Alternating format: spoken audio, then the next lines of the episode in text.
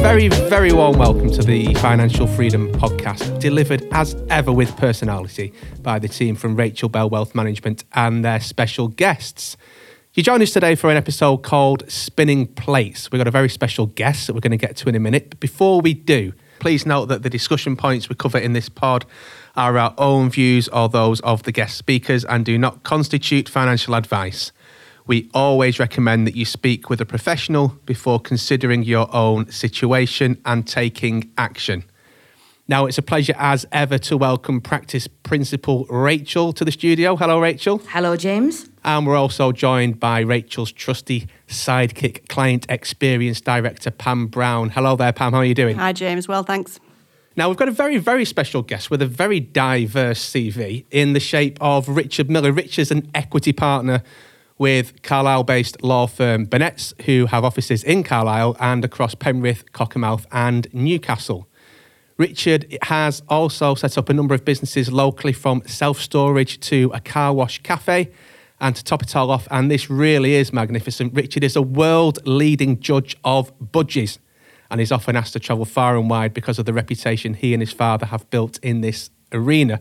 Now, Richard's a massive champion and very passionate about his home county of Cumbria, and I'm sure we're going to get onto that, supporting local businesses and people, as well as championing all things Cumbrian farming as part of the agribusiness team at Burnett's. He also heads up the property team. What an intro. Richard, you are very, very welcome to join us. Wow, I'm not, I'm not sure I can live up to that, but thank you very much anyway. Now, I'm intrigued to talk budgets with you uh, a little later down the call.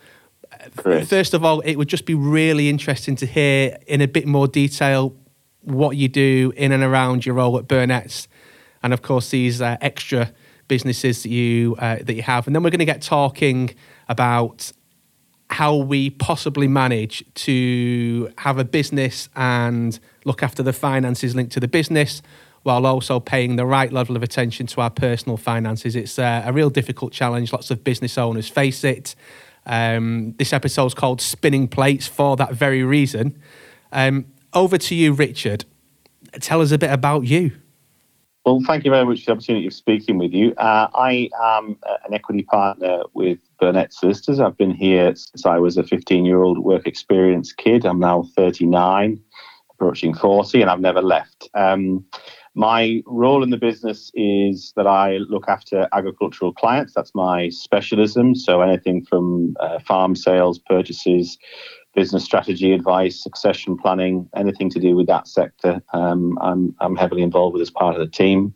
But overall, I have a more strategic role with uh, overseeing the wider property teams. So I, I, I help uh, Robbie Mather and Helen Hayward with the commercial property team. I oversee residential under the stewardship of, uh, of Catherine Hill, and also our banking team that's based over in uh, Newcastle, headed by Sarah Wilshire. So I have more of a sort of a, a strategic role across those departments, and I'm part of the management board uh, of the firm as well.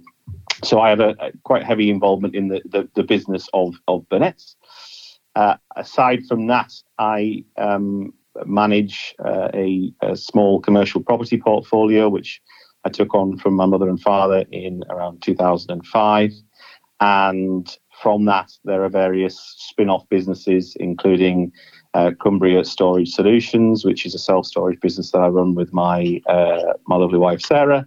And uh, Car Wash Cafe, which is based uh, in the centre of Carlisle, just along from the McVitie's there uh, as well as uh, a, a, few other things uh, included. So um, I have a, a, broad interest in in uh, businesses uh, within uh, the Burnett's and also outside of that. So when it comes to, to spinning plates, you you've got a crockery set there that's worthy of um, it's worthy yeah. of a wedding gift list, Richard. Yeah, I think yeah. If you throw into that that you know the um, that Dad and I have a, a world champion three-time world champion uh, exhibition budgerigars that we we breed about 500 birds a year. We exhibit them, we export them, we sell them, we do uh, lectures and presentations and judging all over the world. Yeah, it's fair to say that um, there isn't a lot of capacity for, for spare time. That is fair to say. So I think spinning plates is a is a pretty good uh, pretty good summary of my life, really. We've been lucky enough to have guests on the pod over the last few weeks that have really been very honest about their own personal circumstances. They've laid themselves bare in many ways. Mm-hmm. So I think if you're comfortable, Richard, it would be good to understand, um, yeah. you know, where you are in terms of the business, but perhaps more fittingly the, the, the personal finance side of things in your journey to. We speak about financial freedom. Yeah. Where are yeah. you on that journey? Yeah, I think that's that's yeah. I'm I'm quite happy to be brutally honest about that. I uh, have always been very entrepreneurial and very kind of just get on with it, roll your sleeves up, and just keep going, just keep going, just keep going, as opposed to taking advice along the way. So I, I think I'm I'm pretty late uh, for where I at the age of 39, really, in terms of where I would want to have been for my financial planning and that really is because I was just so caught up in in doing what I needed to do to get to the next level in my career at Burnett's, doing what I needed to do with the family business and the offshore offshoot companies as well, just trying to make a, a better life for myself and, and my family really. And I, I, knew that I needed at some point to sit down and look at my pension properly, look at actually where, you know, you, have said to yourself, Richard, that you want to, you don't want to be a 65 year old uh, lawyer. You want to be doing uh, other things uh, at a certain point in your life. But actually, have you ever sat down and, and thought about how that could work?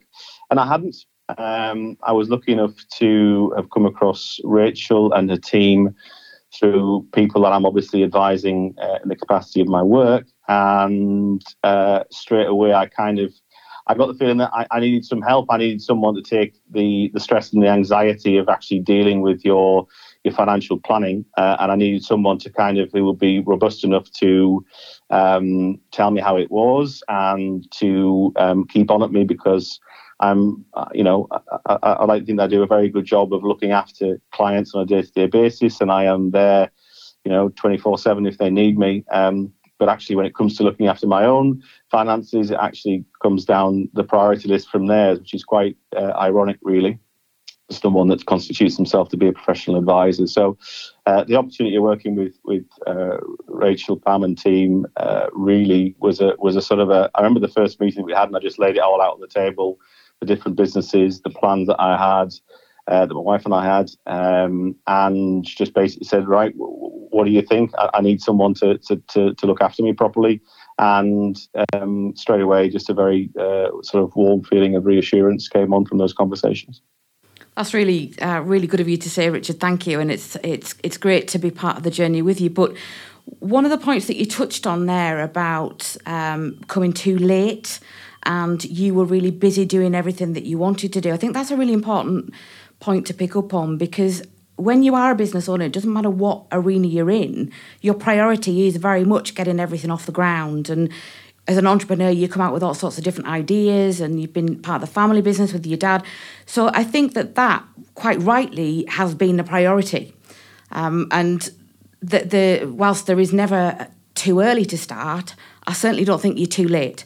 But I think the key thing is that you realised actually that it could be of benefit to you to kind of look at bringing everything together and looking to achieve what you what you wanted your future to look like but you'd already yeah, done a pretty good job. Yeah, I think it's just the simple things, isn't it? So, for example, um, you know, I, the the discussions about pension I had with with one financial advisor when I started my career at Burnett's at the age of 22.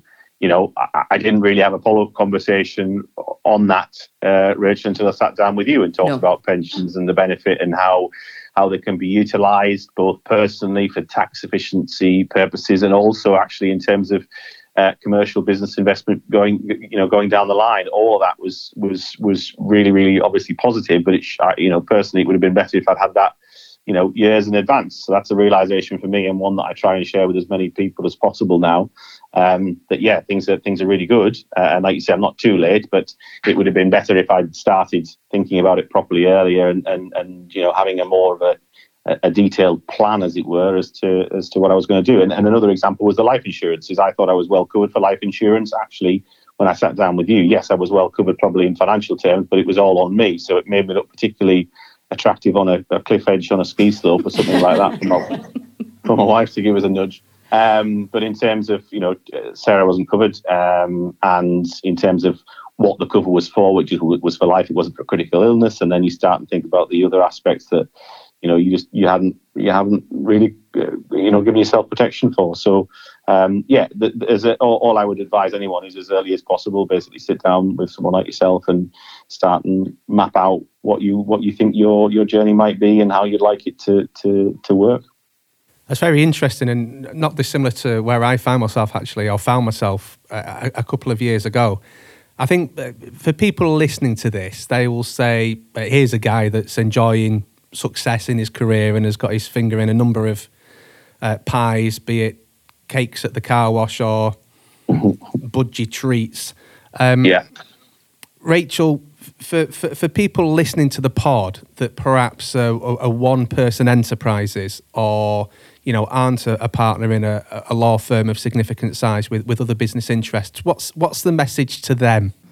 I think don't be frightened to ask um, the questions, or or you don't have to have a lot of money to make a start on your own financial plan. It's about it's about that. It's about having a plan. And if you sat down and your priority is to make sure that you um, don't have the overdraft for your business, that you get through the first year in business, to just have somebody that you can have that conversation with to give you some guidance, whether it's helping with budgeting, um, whether it's helping with looking at forecasting your finances, whether it's looking further into the future for what you want to achieve from it and having some realistic goals.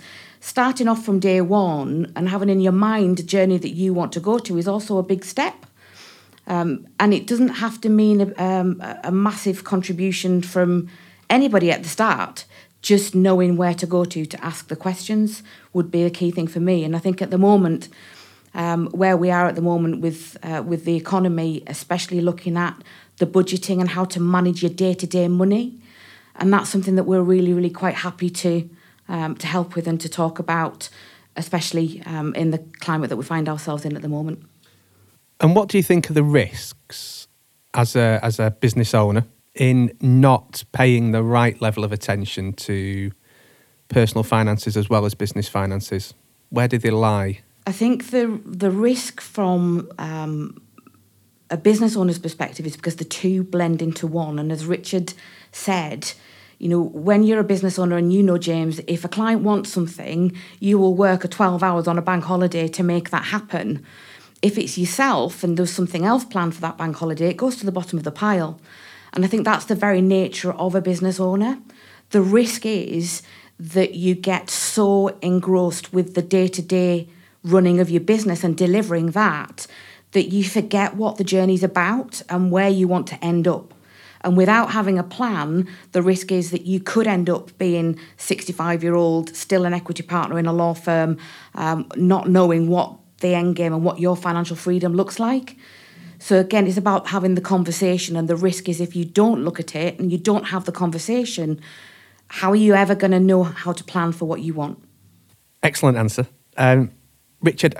I'm curious to uh, hear some of your insights because you must deal with many, many businesses um, over the course of a, a working week and a month and some of the things you see without of course going into too much detail about who the businesses are or, or any detail for that matter about who the businesses are but uh, before we do that pam where do you come in in this process let's say that um, an individual a business person a business owner they, have been in touch they've had an, an, initial or an initial number of consultation meetings as can be the case sometimes. What, what's your role in this process?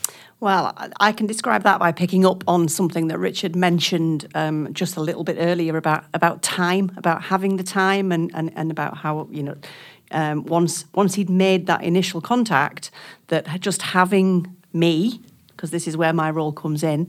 Um, just and actually, I think if you remember, Richard, I may have asked permission to not necessarily harass you, but certainly permission to keep on at you um, no, no, I need I, I need that massively because yeah. I'm, I'm, I'm, I'm, terrible. I do that with my clients, but yeah. I uh, I also very much need it done uh, done to me. Yeah, we, we, we will have had the conversation where I say, look, I, I will be I will be sending you emails. I will be calling you to remind you because once you have that meeting with us, then it, it's an information gathering process. It, and I need I need certain bits of information from Richard and Sarah for us to then progress to the next stage.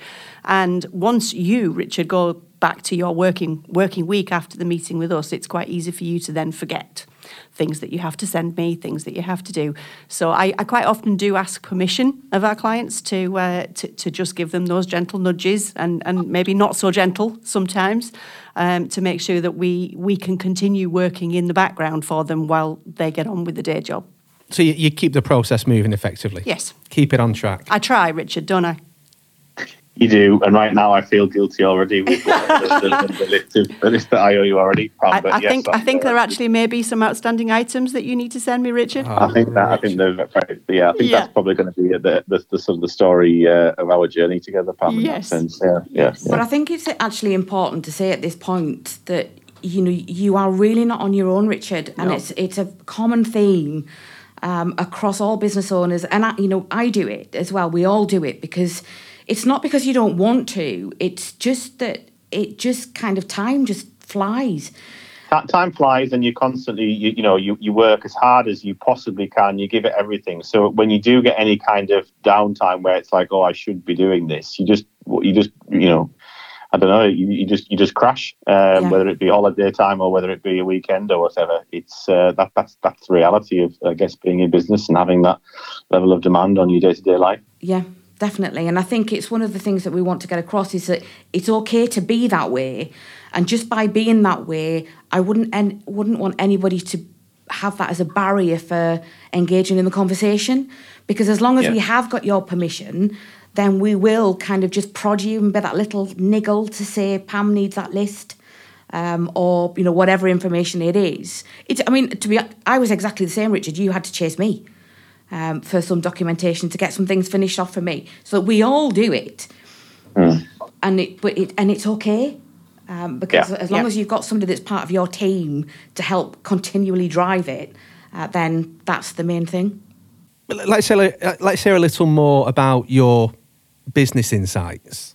What do you encounter on a week to week basis in terms of um, business owners who have just got the head buried and it's very difficult to see the wood for the trees? Are there any sector specific examples or um, over to you?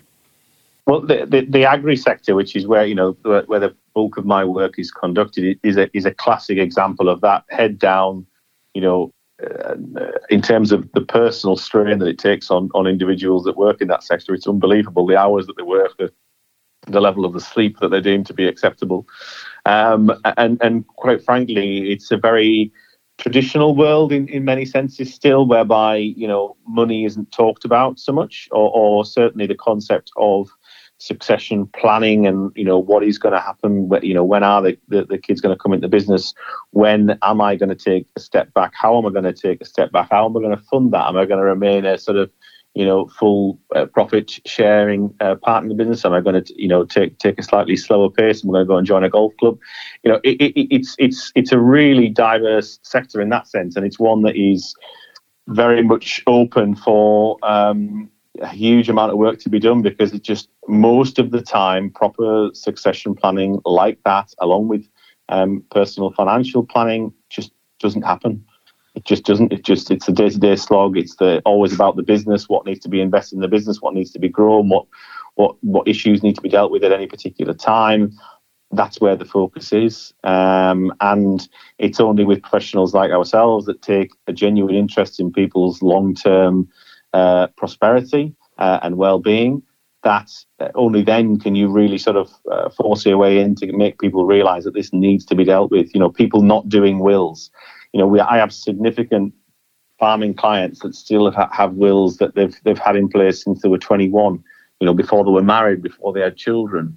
Um, and they just haven't sat down and, and thought about you know what needs to be done. There's this kind of uh, relaxed almost it'll be reet uh, phrase that i hear time and time again. And you know it, it, just won't actually. Um, and you know there's significant value at stake. There's there's there's lots of uh, tools to hand that can be used in terms of the tax planning if they work well with their accountants and the financial advisor and the solicitors.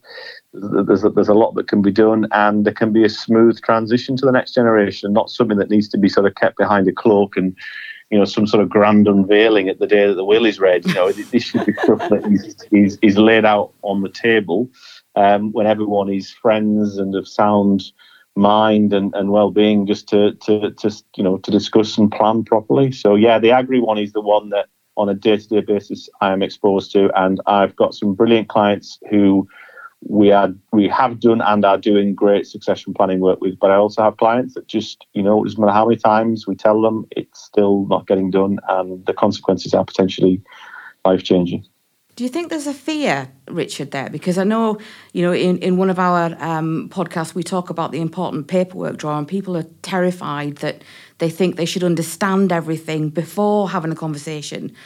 Um, you know, and if you, the, the, I suppose the the vision of a financial advisor or a solicitor is not necessarily one that you would automatically assume with a relationship in agriculture. No, the, the, first the first thing is you know the, the, the, there's a lack there's a fear and I think there's a there's a sort of a pre conception in terms of you know what you are and what you stand for. So if you've got a solicitor who's pestering you about doing your succession planning, he must be short of work and he must want to hmm. you know open your pockets and take your money out of your pocket. Um, if there's a financial planner that wants to sit down and have a conversation with you, well, what's in it for them? Why are they bothered?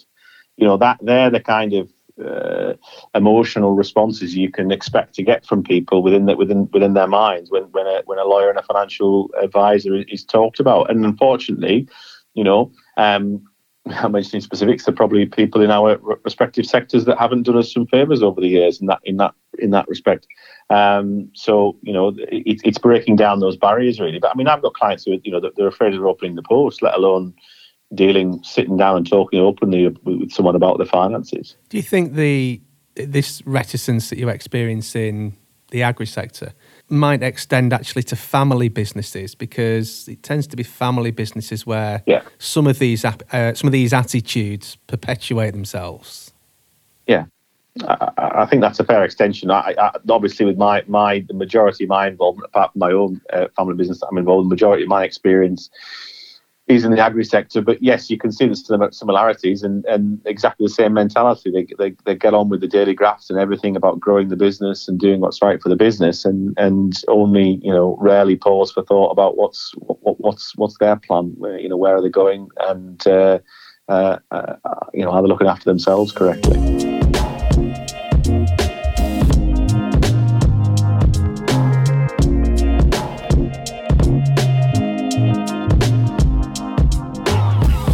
Fortunate, Richard, to um, see a fantastic testimonial video um, for of yourself about, about you uh, recently, and what came across was the relationship that you had with um, the the farming family uh, on the video, and how how do you go about breaking down some of those barriers and perceptions yeah, I, I think it's it's. I mean, I, what am I now? I'm I'm sort of 20, 20 years into my agri uh, career, um, as it were.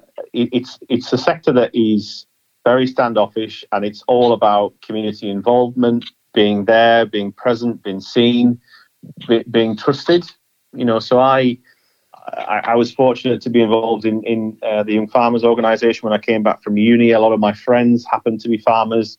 A lot of my my although my father didn't go into farming, he he went into commercial property. His his family and the wider family uh, are involved and, and, and are farmers. So, you know, you've got that immediate kind of plug into a community, and it just takes time to build up that um, warmth and trust towards you. You know, when I started in agri, I always was very uh, admirable of the relationship that, that, my farming clients had with their accountants, their land agent, their bank manager.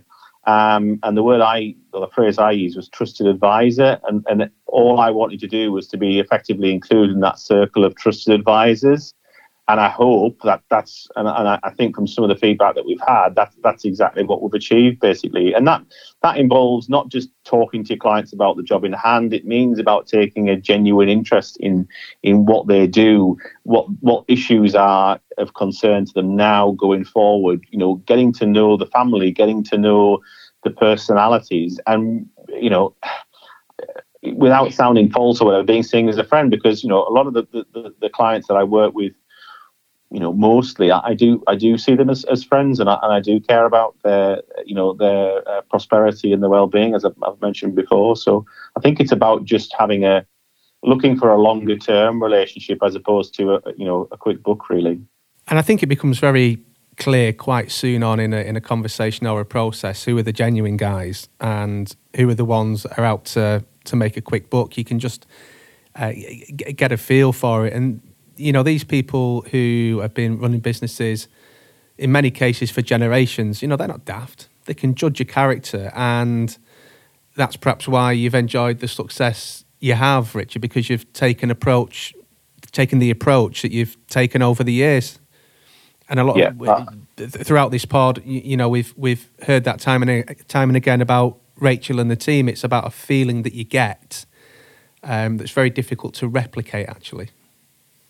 Yeah, most certainly it is, and I think if you if you have got that person, the difficulty I think with that actually is then transferring that into a team setting.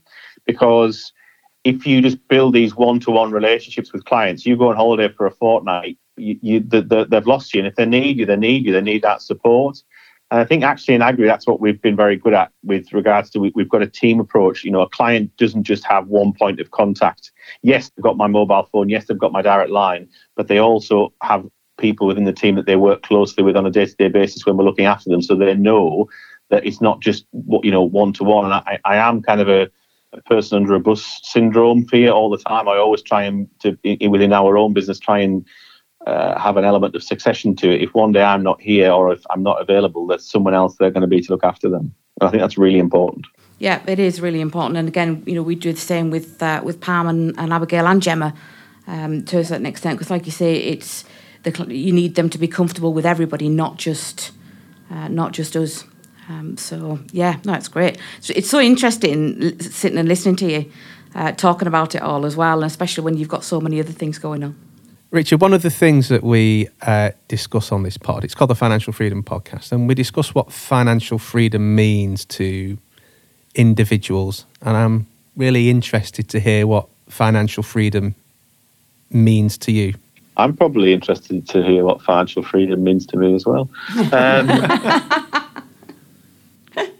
uh, I guess I guess what financial freedom means to me is that knowing that one day I can walk away in a, a very kind of organized, planned fashion from my legal career, whenever that whenever whatever that point in time is, and know that I will be financially secure for the lifestyle and the life that I want to enjoy from that point onwards.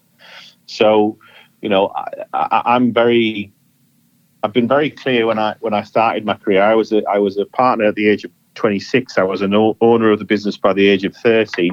Normally, you're you're about 40 by the time you get to be a partner in a law firm. So if you do 25 years, by 65, you you know you're ready for the you're ready for the the golf course and the bowling club and things like that because your head's that mashed up that you, you probably need to be. So for me, I, I, was exposed to that from 26. So if I give myself, you know, 25, 24 years, that's 50. So, I, you know, I, I, I want to be able to, to hang up my legal boots at the age of 50. And I, and I talk about that inside this business all the time. So that gives me 11 years of practice. So, uh, you know, for me, I'm on a countdown, not in terms of, you know, countdown as in, you know, I can put my feet up, but a countdown in terms of, getting my ducks in order um, from a financial planning perspective of where I am going to be in terms of the, the other, the other businesses that we've got outside of outside of my interests here, but also what I'm going to be doing with the firm, what I'm going to be doing with my financial interest in the firm, and what I'm going to be doing for my, my tax planning and my pension planning uh, throughout that time, really. So,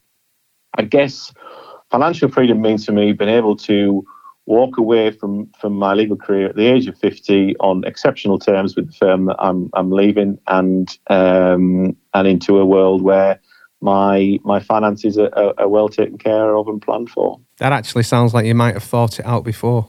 It does. Well I didn't. Done. I didn't. I didn't actually. So, that's, uh, but sometimes being sometimes being put on the spot in that way does. You know, you, you you're thinking from the top of your head about the things that really matter to you you mentioned getting your ducks in a row. I'm disappointed you didn't say you were getting your budgies, in a row. Yeah, absolutely. See, if I'd pre, if I'd thought about it in advance, that would have had budgies in. You see, so that probably adds to the, yeah. you know, how genuine that, that response was. But yeah, so we. No, must... I mean, and actually, in actually, in all fairness, in all fairness, the budgies are, are part of my retirement planning as well. Yes, because let's, um, let's get know, on to them. Let's get on to yeah. the budgies. Um, what yeah. makes a good budgie? Uh, style, shape, and deportment. They're the sort of three categories assessment that any judge uh, looks at when assessing a pedigree budgerigar on an exhibition context, basically. So the, the pedigree side is like it's a totally, it's almost like a different animal completely to the, the, the pet that you would see um, in your local pet shop or online or whatever. It's a it's a it's a totally different creature, and it continues to evolve in terms of its desirable physical features and things. So, and we see world. We, will see uh, a news story about a pigeon that's sold for a, crazy yeah, amount of money. Yeah, how how yeah, much would a championship budgerigar cost me? Um, so so basically, it, and it depends, and that isn't sort of giving a sort of a you know a fudge answer. It really depends because it depends what you what you're buying. It depends what you're selling. It depends you know who the buyer and seller are. You know there are people in uh, abroad in particular who are and who have been willing to invest considerable sums, you know, thousands and thousands of pounds in acquiring a particular bird. Um, I visited just a couple of weekends ago a guy in Switzerland who retired from teaching who has done uh, the selling of, of, of budgerigars for uh, um, many years now. And, you know, he lives in a beautiful village in Switzerland in the mountains. He has pretty perfect life in that sense. And it's all funded through um, selling budgerigars across Europe and the Middle East. So, you know, it's, it's, it's a, a hobby. It, basically, uh, it's, it's like, it is like a, um, it's like a small business that you start because you love doing it. And, and I, when I, when I started this hobby, I wasn't the most, um, uh, popular school kid, to put it bluntly. Um, I was not sporty at all. Um, I wasn't, you know, as I say, I wasn't popular really. So it was a hobby for me to to have an interest in, um, to keep me off the, the, the, street corners of Wigton, which I wouldn't have lasted two minutes anyway. Um, and and through the kind of interest, through the passion I had, through the I guess family heritage of dealing with pedigree livestock as well. That's brought that out with me.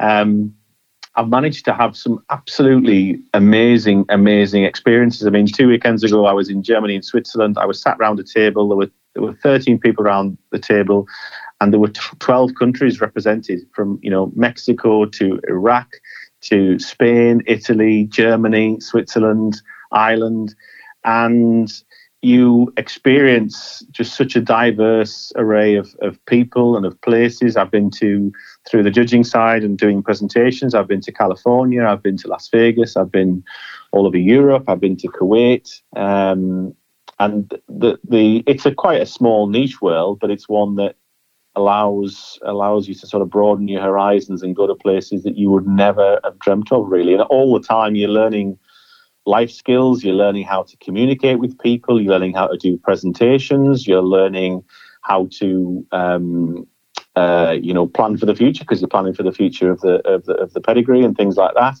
Um, but yeah, it's a, it's a it's a it's a wonderful hobby, and I've, I wouldn't be the person that I am today without it. That is for certain. That's so interesting. It's a, it's a it's a good one for the office on Monday, isn't it? Good weekend. Yeah, yeah. What you get yeah, up to? Yeah, exactly. Oh, it was a Uh, show in Kuwait actually.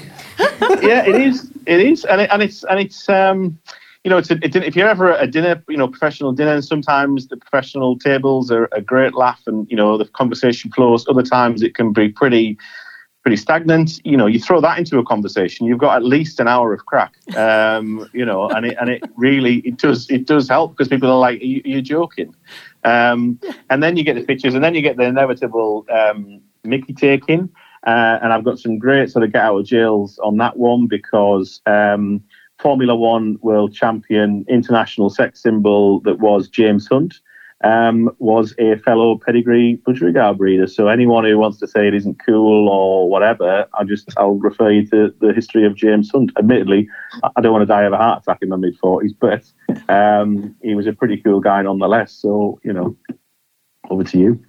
Who can follow that? Well, I don't think you can really, but I think it just you know it looks at the full range of uh, of diversity, and think bearing in mind that especially this area is agriculture, I think it takes farming diversification to a whole different level, um, and and I, and I, I don't think I think it would be rude of us to to um, forget uh, not mention Sarah as well because.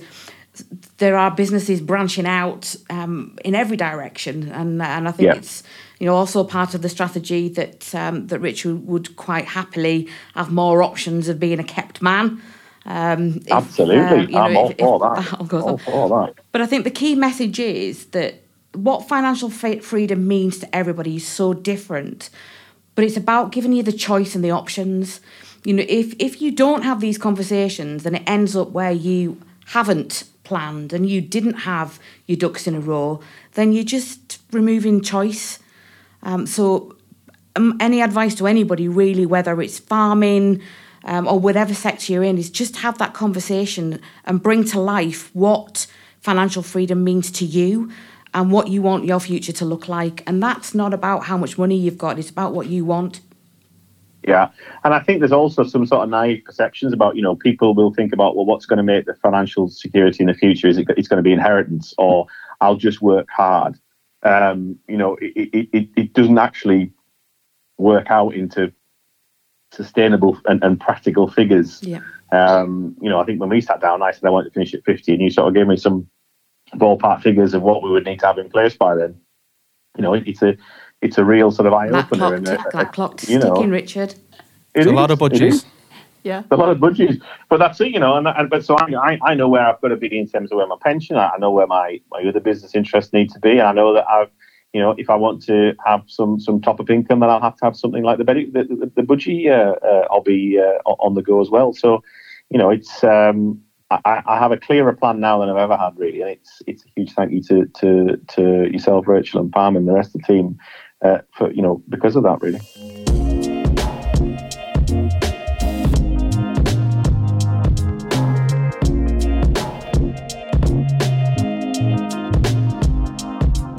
Now, every week in the pod, we take a myth and we bust it right open. Normally, the myth comes from us, but today we're going to hand over to Richard.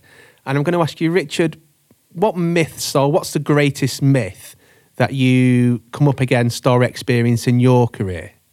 The biggest myth to yeah. bust in my sector, and it's particularly prevalent to me because I've always had someone. That I, I, you know, I don't drive an old clapped out car or whatever. I like to go. I like to drive nice cars. I like to go nice places, and because of that, you project an image where people automatically have a, a, feeling that oh well you, you you must be expensive. You're no good for me. And that has actually been said to me in a farmyard with wellies on um, whilst glancing over at my car.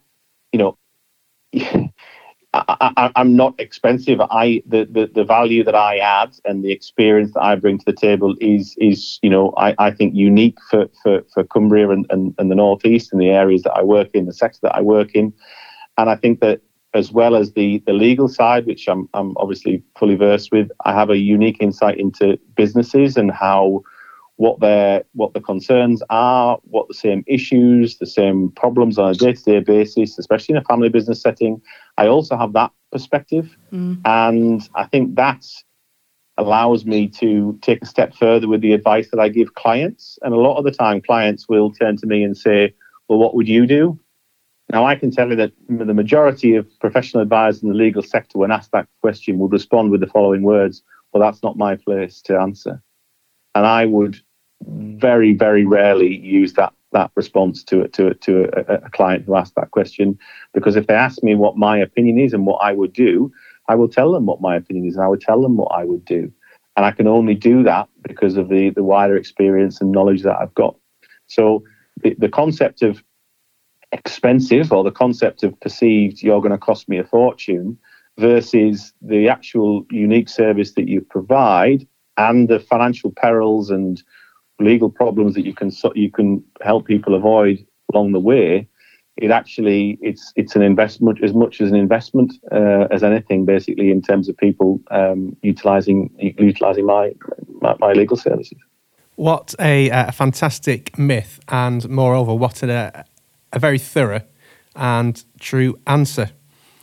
That brings us to the end of the pod. So, Rachael and Pam, thank you very much for your time. Richard, and we would normally read the full title of a guest here, but for now we'll stick to Richard Miller, equity partner with local law firm Burnetts and budgerigar, breeder extraordinaire. Thank you so much for your time, your insights, and your views. Thanks, guys. Thanks, Richard. Thank you very much. Thanks, Thanks guys. Thanks very much. Thanks for your time.